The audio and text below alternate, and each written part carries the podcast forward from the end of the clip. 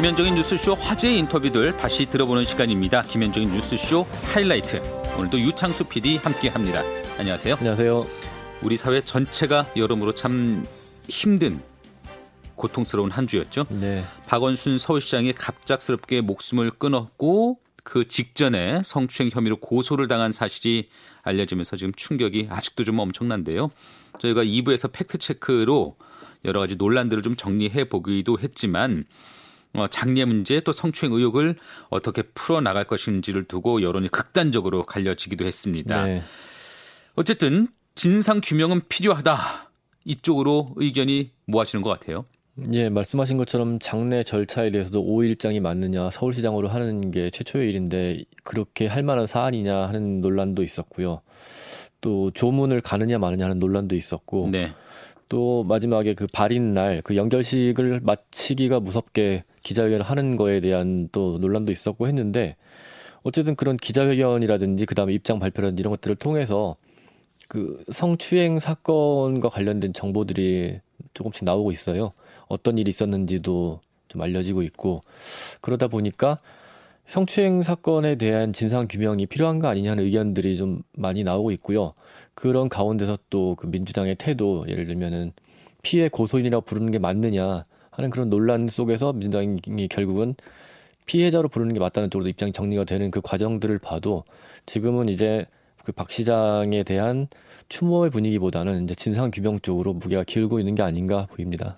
그러니까 누군가를 공격하기 위한 차원은 아니고요. 네. 누군가의 명예를 실추시키고 훼손하기 위한 차원이 아니고 도대체 이런 일이 왜 벌어졌는지 그 뒤에 숨겨진 다른 구조적인 문제는 없었는지 이런 그렇죠. 것들을 확인해 보자는 그런 취지잖아요. 네. 음, 관련해서는 박원순 시장, 어, 시장을 인권 변호사로 각인시켰던 그 부천서 성고문 사건의 피해자 예전에 그 사건의 피해자 더불어민주당 권인숙 의원과의 인터뷰를 저희 뉴스쇼에서 진행했습니다. 예, 권인숙 의원은 다 아시다시피 예전에 그 부천 성고문 사건 80년대 예, 예. 그때의 피해자고요. 당시에 박원순 시장이 변호사 시절에 이 사건을 맡아서 뭐 다른 변호사들과 함께했지만 이 사건을 통해서 박원순 변호사는 인권 변호사가 됐고 네. 권인숙 의원은 이제 또 그 사건의 중심에 있었던 인물로서 알려지면서 지금까지 그런 활동을 이어온 끝에 국회의원이 됐고요. 그런 인연도 있었는데 사실은 민주당 여성 의원들에게 좀 비판의 목소리가 있었어요. 이런 네. 사건이 벌어졌는데 민주당 여성 의원들이 왜 아무도 목소리를 내지 않고 있느냐? 왜 침묵하느냐? 예, 특히 그 남인순 의원 같은 경우에는 그 동안에 이런 그 양성 평등에 관한 얘기들이 나올 때마다 앞장서서 목소리를 냈던 인물인데 박원순 시장과도 상당한 인연이 있었거든요. 그렇죠. 네. 그러다 보니까 왜 이런 사람들이 목소리를 내지 않느냐는 비판이 계속 있었고요. 그런 가운데서 어 우리가 7월 15일에 인터뷰를 했는데 7월 14일에 저녁 때쯤에 그 민주당 여성 의원들 입장문이 나왔습니다. 네. 민주당 여성 의원 30명이 함께 입장문을 냈고요. 입장문 내용은 어 피해자 보호에 조금 더 힘써야 한다 하는 거하고 서울시가 진상조사위원회를 좀 꾸려라. 그래서 확실하게 밝혀라 하는 진상규명을 촉구하는 그런 목소리를 냈습니다. 그래서 그 이야기의 중심에 있는 그 권인석 의원을 모셔서 이야기를 들어봤습니다. 네. 말씀하신 것처럼 권인숙 의원은 박원순 시장과는 각별한 인연이 있기도 했고요. 네.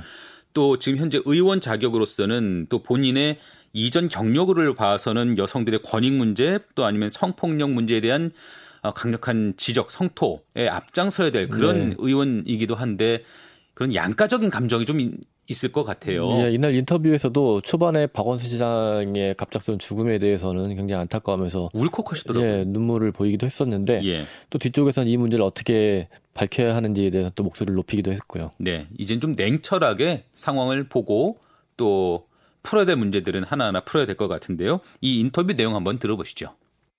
사실은요, 권인숙 의원님, 사실 음. 저는 제일 궁금한 건 뭐냐면, 네. 아, 왜 이런 일이 계속되는가예요. 물론 이 이제 박원순 시장의 경우는 지금 박원순 시장이 세상을 떠났기 때문에 말을 한마디도 들을 수 없는 상황이라 아주 확정적, 단정적으로 말을 음. 할 수는 없습니다만 성추행을 당했다고 주장하는 여성이 나타난 건 팩트 아니겠습니까? 그것은 팩트죠. 팩트죠. 네. 예. 그리고 뭐 앞서서 안희정 지사 오거돈 시장 사건은 있었고 한 사람이 그랬다면 그 사람만의 문제, 뭐 그것이 뭔가 특이하게 뭐가 있었던 거 아니 이렇게 얘기할 음. 수 있지만 세 번이나 반복됐다면 이건 구조적인 문제 아닌가? 도대체 무엇이 문제인가? 여기에 대한 고민이 있어야 될 것 같아요. 어, 그 부분이 아마 우리 사회가 어, 집단 지성과 어, 사회적 논의를 통해서 고민을 해야 될 부분인데요. 사실 박원순 시장님까지라고 하니까 이걸 어째야 되지라는 생각이 드는 건 사실입니다. 음. 이제까지 사실 많은 어, 시스템이 도입이 됐고 그리고 다양한 형식의 교육이 진행이 되었는데 예. 그것의 효과성에 대한 문제 제기를 할 수밖에 없는 그런 상황이고요. 근데 그것을 떠나서 어 고위층에 있는 예. 권력을 가지신 분들이 자신의 권력이 이 주변에 일하는 사람의 관계에서 어 사람을 꼼짝 못하게 하는 힘이라는 게 이제 위력인데 예. 그 위력으로서 어떻게 작동하는지를 사실은 실감을 잘 못하고 계신 어. 것 같아요. 권력자들이. 그렇죠. 권력의 그러니까, 자리에 오래 앉아 있으면서 음. 그것에 대해 그러니까 민감해지지 민감해지지 못한다라는 못한다. 것의 핵심이 사실은 어 같이 일하는 사람의 눈치를 보지 않는 것, 그 사람의 아. 의사가 중요하지 않은 것. 나, 나의 의사만이 고려되어지는 그런 상황. 음. 그러니까 어떻게 보면 우리 사회에 굉장히 위계적인 어, 인, 위계적인 조직 문화라는 음. 것에 이 남성주의적인 그런 질서와 그다음에 오래된 어떤 성문화 이런 음. 것들이 같이 결합되어지고 어, 그런 의식들이 거기에 막 배어 나오고 있는 그 현실인 것 같고요. 현실에서 사실은 이보다 더 강한 처벌과 어, 징계적인 그런 교훈들이 없었 교훈들이 이만큼 만들어진 영역이 사실은 별로 없는데 지난번 음. 몇 년이 이어져 네, 왔지 그렇죠. 않습니까? 그렇죠. 네. 근데 그 부분에 대해서 이 구체적인 자기 삶에서는 녹여내지 못하고 있는 그 음. 그 갭이 있는 것 같고요. 또 한편에서 보면 제가 이제 교육을 좀 다녀보긴 합니다만 2018년에 미투가 있고 나서 사실은 문화 속에서는 백내시가 엄청나게 일어나고 있었습니다. 어. 그래서 교육을 가면 이 고위 공직자나 이런 사람들은 거의 노골적인 사보타지를 보여주는 경우도 많았고요. 음. 뭔가 자신들이 옳지 않는 않거나 옳지 않은 습을 가지고 있다라는 네, 네. 아니면 관계를 할지도 모른다라는 그런 주장이 부담스러웠던 것일 수도 있고요. 아니면 이제 일부 여성들의 주장에 대해서 판단을 하고 그것이 전체 이렇게 이 변화해야 되는 그런 조직 문화 변화 그다음에 성평등 문화에 대한 요구 이런 것에 대해서 그냥 문 닫고 싶고 알고 싶지 않은 내 얘기는 아닌 내 얘기는 아닌 내 아니면 아닌. 내 얘기여도 별로 사실은 음. 그 변화하고 싶지 않은 아하. 뭐 여러 가지 그 정서들이나 반응들을 확인할 수 있었거든요. 음. 저는 그게 박원순 시장님의 사례였는지는 잘 모르겠습니다. 그렇긴 하지만 전반적으로 이런 것들이 반복되어지는 데는 아직까지 이 문제 제기하는 피해자들의 어떤 용감함이나 절박함은 굉장히 크게 올라오고 있는데 그것에 반해서 우리들이 대응하는 모습은 굉장히 부족한 거죠. 사실 저희 민주당 같은 경우에도 어 뭐 처음에 국회의원들 모여서 워크샵 같은 거 할때 예, 예. 이런 문제에 대한 강의나 토론 한 마디도 없었거든요. 음. 사실은 현실에서는 정말 발생할 수 있고 그리고 이제까지 뭐그 지난 몇 년 동안 발생해 왔고 또 오고던 시장 사건이 있었음에도 네. 우리는 안 하거든요. 음. 저는 거기서부터 반성을 해야 한다. 저는 그런 현실들이 뼈저린 자성, 예, 뼈저린 자성. 그러니까 자꾸 아. 회피하려고 하고 예. 뭔가 거부하려고 예. 하는 그런 식의 권력을 가진 분들의 마음이 사실은 조직 내에 다 사실은 굉장히 영향을 아. 미치고 있었다라고 저는 볼 수밖에 없는 그거는 반성해야 될 지점이라고 저는 생각합니다. 어제 민주당 여성 의원들뿐 아니라 당에서도 재발 방지책 만들겠다라고 네. 그걸 네. 고민하겠다라고 네. 지금 말씀하셨잖아요. 근데 네. 이게 근데 재발 방지 구조적으로 뭔가 제도적으로 입법으로 뭐가 될 수 있는 건가? 입법으로는 계속 가긴 가야죠. 음. 가긴 가야 되고 뭐 공공기관이나 이런 데서 섬세하게 만들어 놓고 어 같이 교육받고 토론하고 이렇게 가야 하지만 그리고 2차 피해 방지에 대한 고민은 계속 더 진척돼야 되고요. 음. 그래서 이런 식의 결, 이 사회적인 현상이 나타나면 안 되죠. 입법으로 입법으로 할 수 있는 게 뭐예요? 아, 입법으로 뭐 입법으로 할 수 있는 거라면 이제 그 피해자 보호와 관련돼서 사실은 어. 이제 이 보복이라든가 이런 부분에 네. 대한 보복이라든가 이런 것 부분에 대해서는 증명하기가 굉장히 어렵거든요. 음. 사실은 그 보복에 대해서 보호받는 게 되게 어려운데 특히 이제 이렇게 논란이 되는 성폭력 사건, 네, 성, 성 이제 성추행 사건이나 성폭, 이 성비위 사건에 대해서는 바로 좀 보호 조치가 들어 신변 보호라든가 여러 가지 이런 아, 것들이 들어간다. 수 있는 예, 것들은 법으로 하고 법으로 하고. 음. 근데 저는 태도는 좀 바뀌어야 된다고 생각합니다. 알겠습니다. 네. 네. 더불어민주당 권인숙 의원과의 인터뷰 내용이었습니다. 어, 민주당이 진상 규명과 피해자 보호에 너무 소극적이었다 이런 비판이 많았었는데요. 법정에서 진상을 가리지는 못하더라도 어, 서울시라는 지방 정부에서 발생한 일인 만큼 재발 방지를 위해서라도 진상 규명 또 보완책 이거 당연히 해야 되는 상황인 거죠. 네, 그렇죠. 예. 이에 맞선 이에 맞선 야당인 미래통합당 적극적으로 좀 공세를 펴고 있는 것 같아요.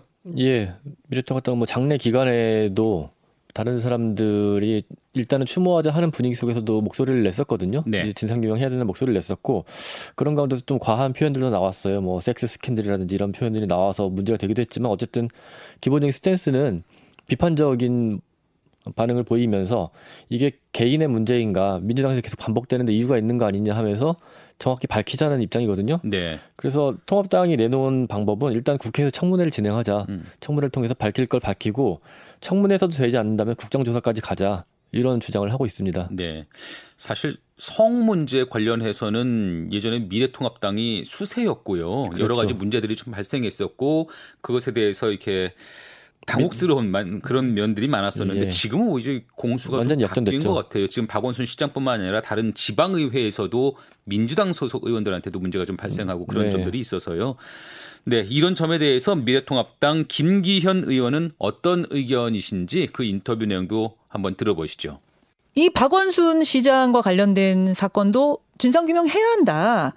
그걸 민관 합동 조사위를 꾸려서 하자라는 게 어제 내린 결론 같습니다. 여기에 대해서 어떻게 생각하세요? 민관 합동 그 조사단이라고 그러는데 저는 민관 합동 은폐단이라고 읽습니다. 은폐단이라고까지 하시는 건 너무 그 생각, 아니 생각해 보세요. 네. 아니 그게 무슨 민관 합동 조사단이 무슨 뭐 조사 권한이 어디 있습니까? 아니, 수사를 할 수 있는 권한이 어디 있고 아니, 압수수색을 할 수 있는 권한이 어디 있고 포렌식을 할 권한이 어디 있습니까? 법적 권한이 전혀 없습니다. 어. 아무 권한도 없는 사람에게 그냥 막뭐 네. 적당 적당히 네. 시간 때우다가 넘어가려는 것이다. 이 사안은 적당히 시간 때우려고 매우 간단합니다. 예, 그냥 예. 박원순 시장 핸드폰이 여러 개 있다는 거 아닙니까? 예. 그거 다 압수해 가지고요. 그 포렌식에서 그동안 성추행 사건에서 어떻게 피해자하고 그 음. 주고받은 문자들이 있느냐. 네. 뭐 주고받았다는 것이 지금 피해자가 정, 물증으로 내고 있지 않습니까? 예. 그 내용을 보면 될 일을 음. 그거는 지금 아예 덮어놔두고 사람 말 가지고 지금 뭐 그냥 뭐 쇼, 쇼에서 넘어가려는 것이다. 그럼 강제 수사 압수액을 한 영장이 필요한데 예. 아니 조사단이 압수액 영장을 신청할 권한이 있습니까? 아무 권한이 없습니다. 두 번째로 중요한 부분인데요. 이 사건의 핵심 관계자, 그 공모자들, 가담자라고 볼 수 있는 사람들이 사람들이 서울시의 공무원들입니다. 지금 서울시의 권한 직무대행을 하는 서정엽 씨, 이 사람은 박원순 시장의 비서실장 출신입니다. 예. 그리고 그 비서실 내에서 여러 가지 일들이 계속 일어났고 4년 동안 피해자가 호소를 하는데도 불구하고 그걸 묵살시켜 왔던 거죠.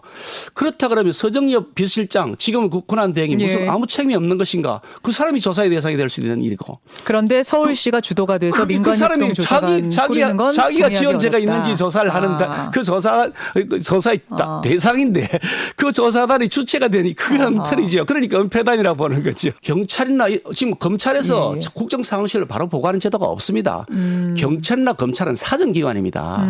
그리고 독립성, 정치적 독립성과 중립성을 유지해야 되는 기관입니다. 음. 왜냐하면 한쪽 편을 들면 안 되잖아요. 예. 그래서 검찰은 절대로 직보하는 제도가 없고 직보하지도 않습니다. 법무장관에게는 보고하겠죠. 아하. 그렇지만 국정상황실이 직보하지도 않고 다이렉트로 지시를 받지도 않도록 되어 있습니다.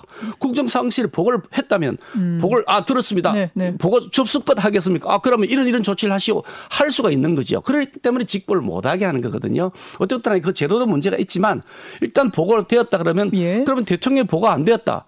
국정상황실 대통령이 그걸 보고 안 했을 리가 있겠냐. 우리 상식 음. 아니겠습니까? 그럼 음. 보고받은 다음에 대통령이 뭐라고 했느냐.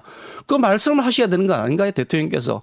이 중요한 사안에 대해서 대통령께서는 지금까지 이런 방법 한 말씀도 안 하십니다. 음. 모든 국민들의 관심이 집중돼 있고 이렇게 지금 어, 들끓고 있는 민심이 있는데도 불구하고 대통령께서는 보고를 받았는지 안 받았는지 보고를 받고 뭐라고 말씀하셨는지 한 말씀도 안 하고 계세요. 지금 특검하고 국정조사 얘기하다가 이야기가 그렇게 되어 있기 때문에 예. 이것은 여러 가지 과정들을 보면 굉장히 거대한 권력의 개입이 있다라는 의심을 할 수밖에 없는 거죠. 사실은 이게 강제 수사가 꼭 필요한 사안들이 많기 때문에 국정조사는 한계가 있습니다. 그래서 예. 제 생각으로는 네. 여야가 합의를 해서 특별검사를 임명을 하고 그 특별검사에서 수사가 된다 그러면 그거는 중립성이나 독립성이 보장이 되니까 오케이인데 음. 만약 그렇게 안 하고 물쩍물쩍 계속 갈 것 같으면 국회에서 국정수사라도 해야 된다. 네, 지난 목요일 있었던 미래통합당 김기현 의원과의 인터뷰 내용이었습니다.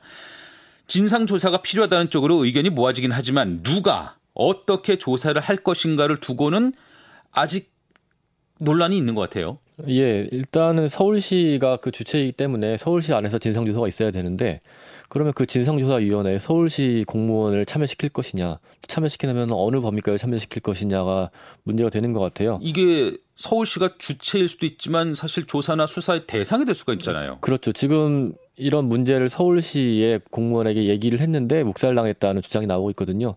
그렇기 때문에 서울시의 그 묵살, 은폐, 무마 의혹이 있는 상황에서 서울시가 어느 정도까지 참여할 수 있을 것이냐 하는 얘기들이 나오고요. 네.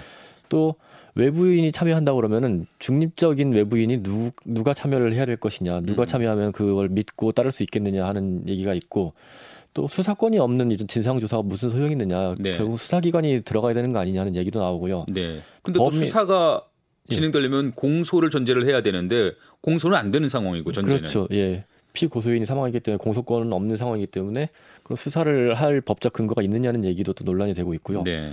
또 진상 조사를 한다 그러면은 범위가 어디까지냐? 지금 서울시에 뭐 묵살 의혹이 있지만 거기까지냐? 아니면 또 그 고소 피고소 사실을 유포한 것까지도 조사를 해야 될 것이냐? 그렇다면 이 조사 범위는 어디까지 확대되고 그 조사위원회에 누가 들어가야 되느냐 하는 논란들이 계속되고 있습니다. 예. 지금까지 드러난 논란도 참 숱한데 네. 앞으로 이어질 파장도 만만치 않아 보여요. 여기서 예. 전개될 파장들도요.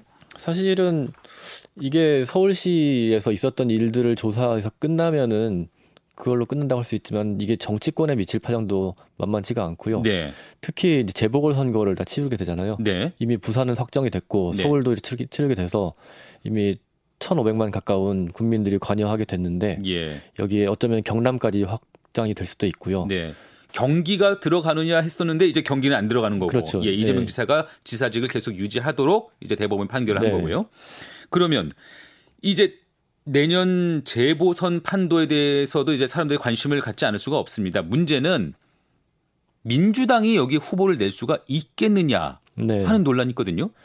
사실 민주당은 후보를 내느냐 마느냐 이전에 굉장히 난처한 상황인 게 네. 지금 벌써 세 명째 안희정 충남지사, 오거돈 부산시장이 이어서 세 번째 불미스러운 일로 이렇게 지방 자치단체 장을 내놓는 예 광역 단체 예, 광역 단체장들이 하나 하나 이렇게 물러나게 됐어요. 예 그런 난처한 상황인데 또 당원 당규에도 이렇게 어 중대한 문제를 일으켜서 재선거를 치르게 되면은 나가지 않겠다 후보를 내지 않겠다 그렇게 당원 당규에 정해놨는데 스스로가 약속을 한 바잖아요 국민들한테. 예, 그리고 이게 문재인 대통령이 당 대표 시절에 만든 거거든요. 예, 예. 근데 그때만 해도 민주당은 이게 아마 통합당 쪽 당시 새누리당 쪽에서 문제가 되면 우리가 이걸로 공격할 수 있겠다 하는 생각이었지 않을까 싶어요. 상대당에 대한 압박 수단으로 생각을 했었는데 예. 이제는 발목이 잡힌 상황이에요. 예, 이제 전세가 역전되다 보니까 정말 후보를 내지 말아야 되는 상황인가 하는 얘기들이 계속 나오는데 또 정말 후보를 내지 않는다고 하면 대선을 얼마 앞두지 않은 상황에서 치러진 선거에서 민주당이 남의 잔치에 들러리 서는 그런 결과가 될 수 있고 분위기에서 확 밀려버리면 이 대선까지 이어질 수 있거든요. 내년 재보궐 선거가 대선의 교두보가 될 수가 있거든요. 예. 그래서 거기서 완전히 물러서서 그냥 구경만 할 수도 없는 상황이다 보니까 민주당 안에서도 계속 얘기가 나오고 있습니다. 그 김두관 의원 같은 경우에는 후보를 내고 심판 받는 게 맞다. 네. 이런 입장을 부산시장 때부터 이미 얘기를 했었고요. 예. 또 의원들도 뭐 이렇게 공개적으로 말을 하진 못하지만 안 낼 수는 없지 않느냐 하는 현실론이 계속 나오고 있는데 이 쟁점이 이제 곧 다가오는 민주당의 대, 그 당권, 네. 예, 당 대표 선거에도 쟁점이 되는 것 같아요. 네. 그래서 정말 선 그 각 내년 재보궐 선거에 후보를 내느냐 안 내느냐에 대한 당 대표 후보들의 입장이 좀 중요한 상황. 예. 민주당에서 여기에 대한 입장을 분명히 정하지 않고 있는 상황이었는데 김부겸 후보, 그러니까 당 대표 후보죠. 네. 김부겸 후보가 우리 그 뉴스쇼에 출연을 해서 여기에 대해서 나름 입장을 밝혔습니다. 그게 이제 처음 나온 입장이고요. 예, 예. 예. 어떤 입장인지부터 한번 들어보고 또 얘기 나눠보시죠. 예. 지금 말씀하신 그 부분 중에 저는 이제 두 부분이 눈에 띄었어요. 지난번 공식 출마 선언하는 그 입장문에서도 바로 그 두 부분을 강조하셨던데 하나는 이겁니다. 전국에서 두루 사랑받는 당대표가 되겠다. 요거 하나. 또 하나는 2년을 온전히 책임지는 당대표가 되겠다. 요거. 맞지요? 이 두 부분. 네, 그렇습니다. 그, 우선 전국에서 두루 사랑받는 당대표가 되겠다. 이 얘기는 이게 저 대선에서 TK의 중요성. 이, 이, 이걸 강조하신 걸까요? 뭐라고 해석하면 돼요? 그렇죠. 이제 저희들이 이번 총선 때 보면 이른바 이제 수도권에서는 예, 어, 예. 확실하게 국민들의 사랑과 지지를 받는 것 같습니다. 음. 그런데도 여전히 이제 우리 당의 전통적인 취약 지역에서는 사실은 아, 이번엔 오히려 20대보다도 더 후퇴가 됐거든요. 음. 특히 이제 지난 대선 때보다도 더 후퇴가 되고, 그리고 이 상황을 어떻게든 극복을 해야만, 네. 아, 우리 민주당의 가치와 비전이 국민들에게 승인을 받는 것이고, 음. 대한민국 국민들 모두 다가 어느 정도 동의하는 아, 그런 어떤 국가의 진로가 나온다. 그런 음. 측면이죠, 뭐. 근데 상대인 이낙연 후보는 총리를 지낸 그리고 뭐 대선 주자 지지도 조사하면은 1위 달리고 있는 이미 전국구 후보니까 TK도 다 뭐 아우를 수 있는 거 아닌가요? 예, 뭐 그런 어떤 영향이 충분히 되시지만 예. 어, 대선이라는 걸 또 생각을 해보면 아직까지 우리 정치에서 여러 가지 어떤 그 패거리 의식이라 할까요? 어. 이런 부분에 여전히 어, 큰 힘을 발휘할 여지가 이번 총선 과정에서 좀 보여졌죠. 네, 그런 점에서 조금 아, 우리들의 어, 밑바닥이라 할까요? 우리들의 근본 지지층 예. 이걸 확실히 어, 빠져놓을 필요가 있다. 그런 말씀을 드리고 싶습니다. 어, 그 말씀은 아무래도 이제 TK 잘하시는 김부겸 후보가 당 대표가 돼서 그쪽의 민심을 더 잘 뭐 뭐라고 할까요? 좀 추스리면서 보듬으면서 이렇게 예. 대선 치러야 한다 그 말씀으로 이해하면 돼요. 그렇게 되면 예 우리 당의 어떤 후보가 나오시더라도 예. 그런 어떤 지역적인 것 때문에 불이익은 당하지 않을 불이익 것이다. 당하지 않을 예. 거다. 예, 음, 예. 알겠습니다. 또 하나는 2년을 온전히 책임지는 당 대표라는 부분 이걸 강점으로 내세우셨어요. 근데 네네. 이낙연 후보 지난주에 저 저희 뉴스쇼 출연하셨을 때 제가 이 질문 드렸더니 뭐라고 하시냐면. 오히려 나는 내년 3월에 그만둘 당대표기 때문에 4월에 치러지는 재보궐선거나 그 이후에 치러지는 지방선거나 모두 공천권이 없다. 그래서 당이 올 여름부터 조기 과열되는 걸 막을 수가 있다. 그러니까 에너지를 미리부터 과잉으로 빼는 걸 막을 수 있다. 이게 강점이다 하시던데요. 글쎄 아마 그때는 우리 박 시장님의 비극적인 사건이 나기 전이었을 겁니다. 그죠? 그렇죠. 예. 예. 그렇기 때문에 지금 서울시장, 부산시장 보궐선거란 건 사실상 대한민국 유권자의 3분의 1이 참여하는 사실상 큰 전국의 분수령이 될 만한 선거 아닙니까? 예. 그렇다면 지금은 이제 뭐 공천 문제나 이런 소소한 문제가 아니고 음. 사실은 당이 총력을 기울여서 다시 국민들의 신뢰를 회복을 할 수 있느냐 하는 어떤 그런 중대한 선거인 만큼 특히 또 어, 이번에는 우리가 회초리를 맞을 수 있는 여러 어, 그런 아픔이 있지 않습니까? 아, 그렇죠. 어, 그런 거를 생각한다면 어, 조금 어, 그거는 어, 너무 위험한 어, 판단이 아닌가 싶네요. 아, 그러니까 뭐 공천권 행사를 하고 안 하고 이거는 음. 이미부터 굉장히 중요한 과열이 과열이라고 표현하면 뭐하고요. 그러니까 이미 이미부터 분위기는 달아오를 수밖에 없는 상황이 돼버렸다 이 말씀이신 거군요. 아니 그보다는 사실은 국민들이 이번에 네. 그 부산시장 보궐선거 있게 된 것도 서울시장님의 유고 이런 것들이 음. 우리 당에게 꼭 유리한 요인은 아니지 않습니까? 그렇죠. 따라서 당이 총력을 기울여야만 아, 겨우 국민들의 마음을 예. 어느 정도 어, 다잡을 수가 있을 제, 죄송합니다. 그분들을 호소할 수가 있을 텐데 예, 예. 뭐 공천권이나 이런 거는 그런 문제에 비하면 적은 문제다는 거죠. 음, 고 박원순 서울시장 이렇게 갑작스럽게 세상을 떠나면서 이제 서울시마저 재보선을 치러야 되는 상황이 됐는데 부산시장, 서울시장 두 자리만 해도 한국의 첫째 가는 도시, 둘째 가는 도시 이게 엄청난 도시들에서 지금 선거를 치르게 되는 이 보통 상황이 아니에요. 보통 중요한 선거가 아니에요. 네. 거기에 민주당이 후보를 낼 것인가 말 것인가. 우선 부산은 어떻게 보십니까? 우선은 뭐 저희 당 지금 저 김선생 말씀하신 대로 우리 당 당헌에는 예. 어, 우리 민주당이 귀책 사유가 있는 경우에는 어, 그 보궐선거 후보를 내지 않겠다라고 되어 있습니다. 그렇죠.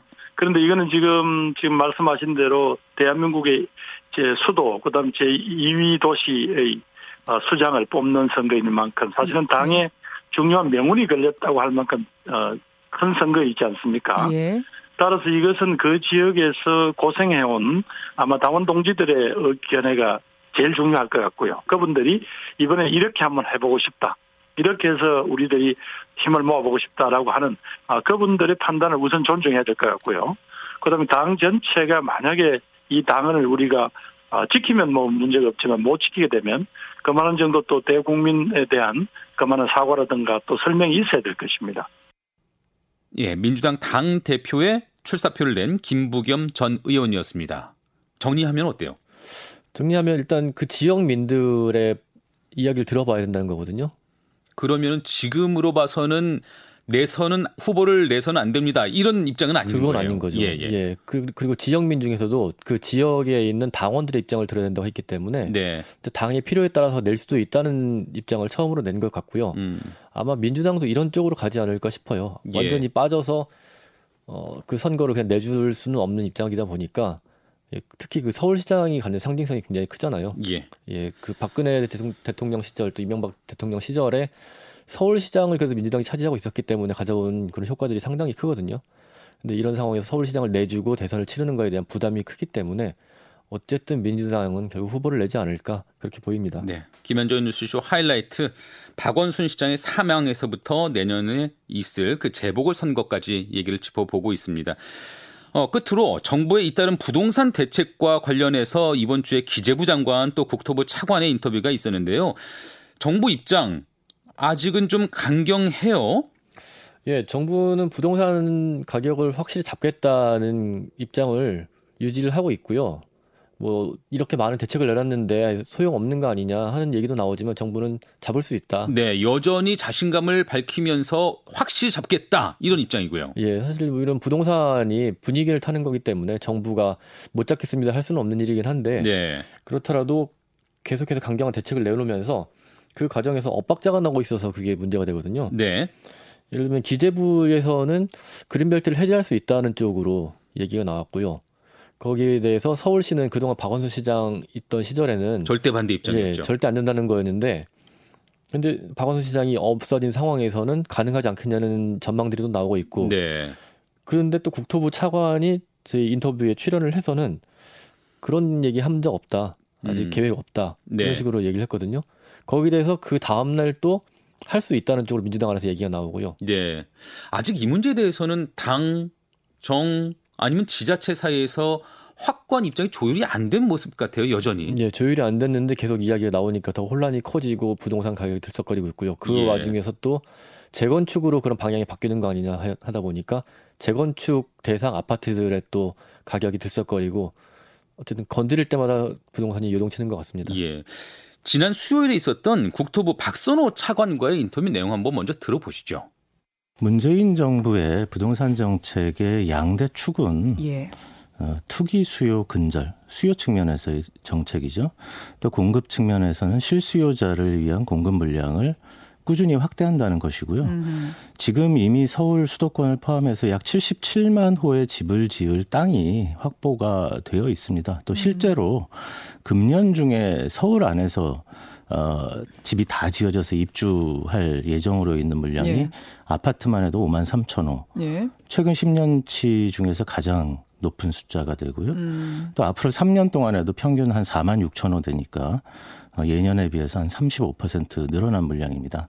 그리고 공급의 선행 지표라고 할 수 있는 인허가, 예. 착공 뭐 예. 이런 지표들을 살펴봐도 앞으로 한 3년 정도 네. 공급에는 어, 크게 문제가 없다. 오히려 충분하다. 이렇게 보고 있는데요.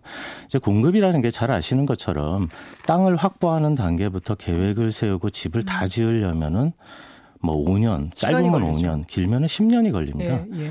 그렇기 때문에 공급이라는 건 굉장히 중장기적인 호흡을 갖고 해야 되는 정책이고 예, 예. 그런 차원에서 음. 실수요자들이 앞으로 충분히 주택이 음. 양질의 주택이 저렴한 가격으로 공급될 수 있다라는 어떤 기대 네. 이런 것들을 가지실 수 있도록 어, 구체적인 공급 계획을 음. 그렇게 마련을 해보겠다라는 것으로 이해를 하시는 것이 맞을 것 같습니다. 그러면 이제 앞으로 발표할 그 대책 한 달 안에 나오는 그 공급 대책이 저 외곽에 뭐, 뭐 4기 신도시, 5기 신도시 이런 거 아니란 말씀이죠? 4기 신도시는 뭐 전혀 검토하고 있지가 않습니다. 음. 지금 3기 신도시 네. 서울의 최인접 지역에 있는데 외곽이라고 말씀하신데 그건 사실과 다르고요.